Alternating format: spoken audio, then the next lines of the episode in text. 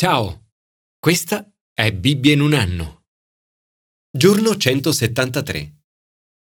John Bunyan scrisse la sua opera più importante dalla cella di una prigione.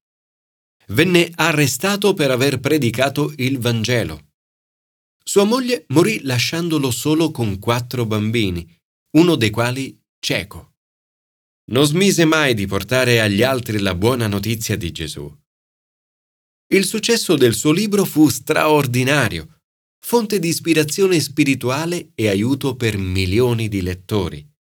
Pubblicato nel 1678 e tradotto in 200 lingue, non venne mai ritirato dal commercio. Il pellegrinaggio del cristiano è una straordinaria allegoria che racconta la storia di una persona chiamata Cristiano, in viaggio dalla sua città di nascita alla città celeste. Durante il cammino affronta molte difficoltà, sfide e ostacoli, ma persevera fedelmente fino alla fine.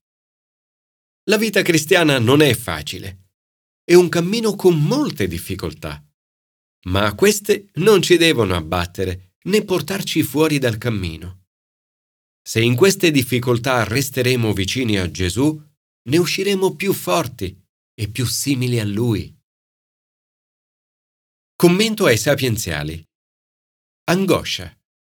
Come rispondere? Ho un amico, ora sacerdote, che ama iniziare le sue preghiere con un momento di lamentele. Anche questo salmo inizia con una lamentela. Il salmista si lamenta con Dio. Essere in relazione con Dio non ci protegge dal pericolo dell'angoscia il salmista sente come se Dio lo avesse respinto e che non potrà mai più sperimentare il suo favore. Tu trattieni dal sonno i miei occhi. In questa prima metà del Salmo 77 comprendiamo come rispondere all'angoscia. 1. Dio ascolta il nostro grido. Il salmista grida Io grido aiuto la mia voce verso Dio, perché mi ascolti.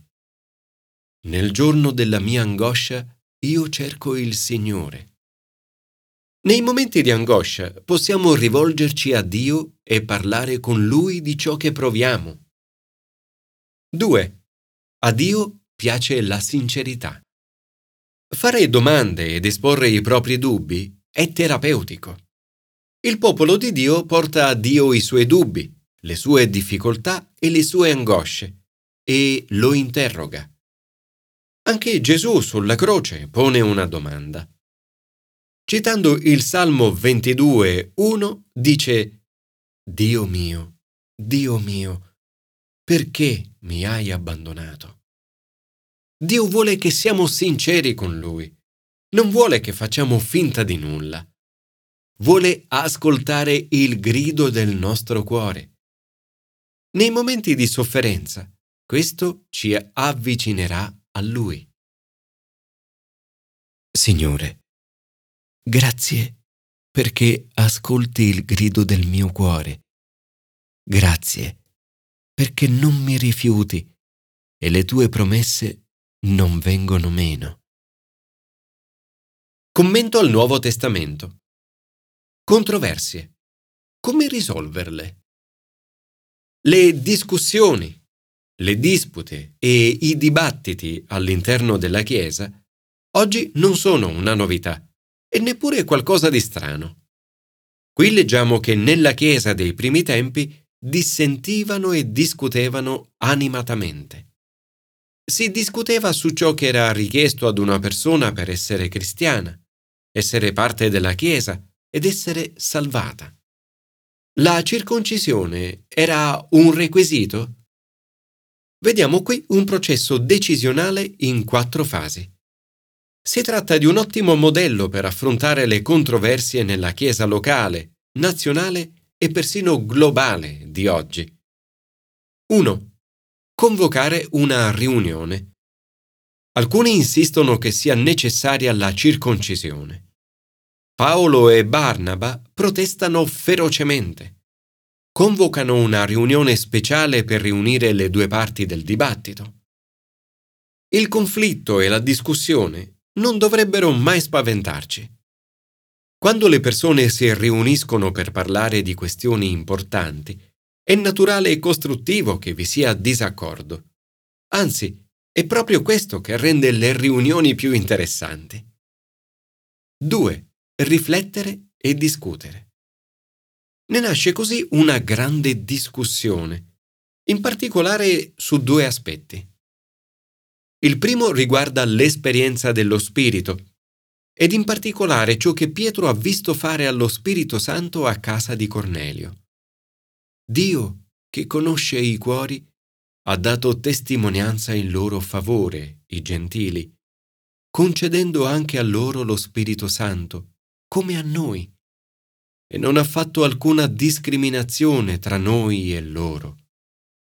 Discriminare le persone sarebbe stato come opporsi a Dio, questo permette a Pietro di dire Noi invece crediamo che per la grazia del Signore Gesù siamo salvati, così come loro. Il secondo aspetto riguarda l'evidenza delle scritture. Giacomo sottolinea che la parola di Dio e lo Spirito di Dio sono in sintonia. Con questo si accordano le parole dei profeti. Egli mostra che le scritture avevano predetto l'inclusione di tutte le genti e suggerisce una via da seguire coerente con l'esperienza dello Spirito Santo e l'evidenza delle scritture. Sul fatto che parola di Dio e Spirito di Dio siano sempre in accordo, possiamo esserne certi. Ciò di cui invece non possiamo essere certi è che la nostra comprensione dell'una o dell'altra sia corretta. Coloro che sostengono che tutti debbano essere circoncisi lo fanno sulla base delle scritture. Pietro e Giacomo non mettono da parte le scritture, ma sostengono che sono state fraintese. 3. Giungere ad una decisione. Alla fine giungono ad una decisione. Un momento questo straordinario della storia della Chiesa primitiva tutta l'assemblea tacque e stettero ad ascoltare Barnaba e Paolo, che riferivano quali grandi segni e prodigi Dio aveva compiuto tra le nazioni per mezzo loro. Tutti sono in silenzio e ascoltano con attenzione. In fondo tutte le decisioni richiedono un giudizio. L'Apostolo Giacomo dice Io ritengo il fattore decisivo è non importunare quelli che dalle nazioni si convertono a Dio. Tutte le persone possono essere invitate nella Chiesa, indipendentemente dalla loro provenienza, sebbene le pratiche possono essere diverse. Ciò che possiamo imparare da tutto questo è che dobbiamo stare molto attenti a non mettere ostacoli inutili davanti a quelle persone che stanno esplorando la fede in Gesù. Come pure dobbiamo stare molto attenti a non definire la Chiesa in modo troppo ristretto.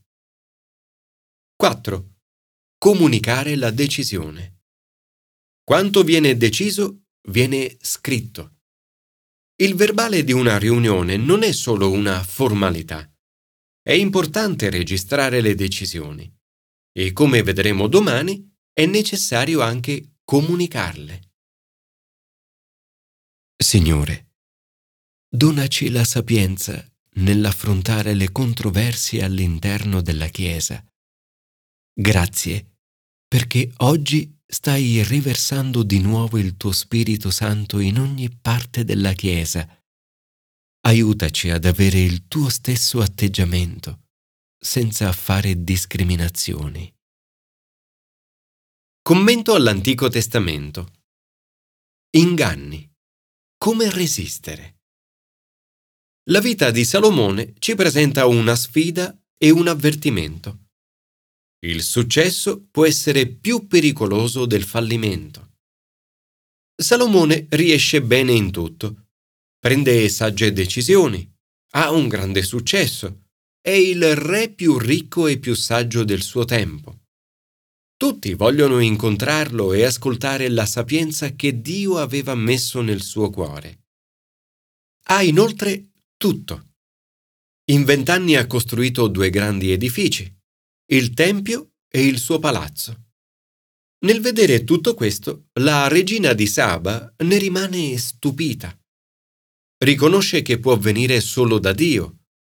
Ti ha stabilito re per esercitare il diritto e la giustizia.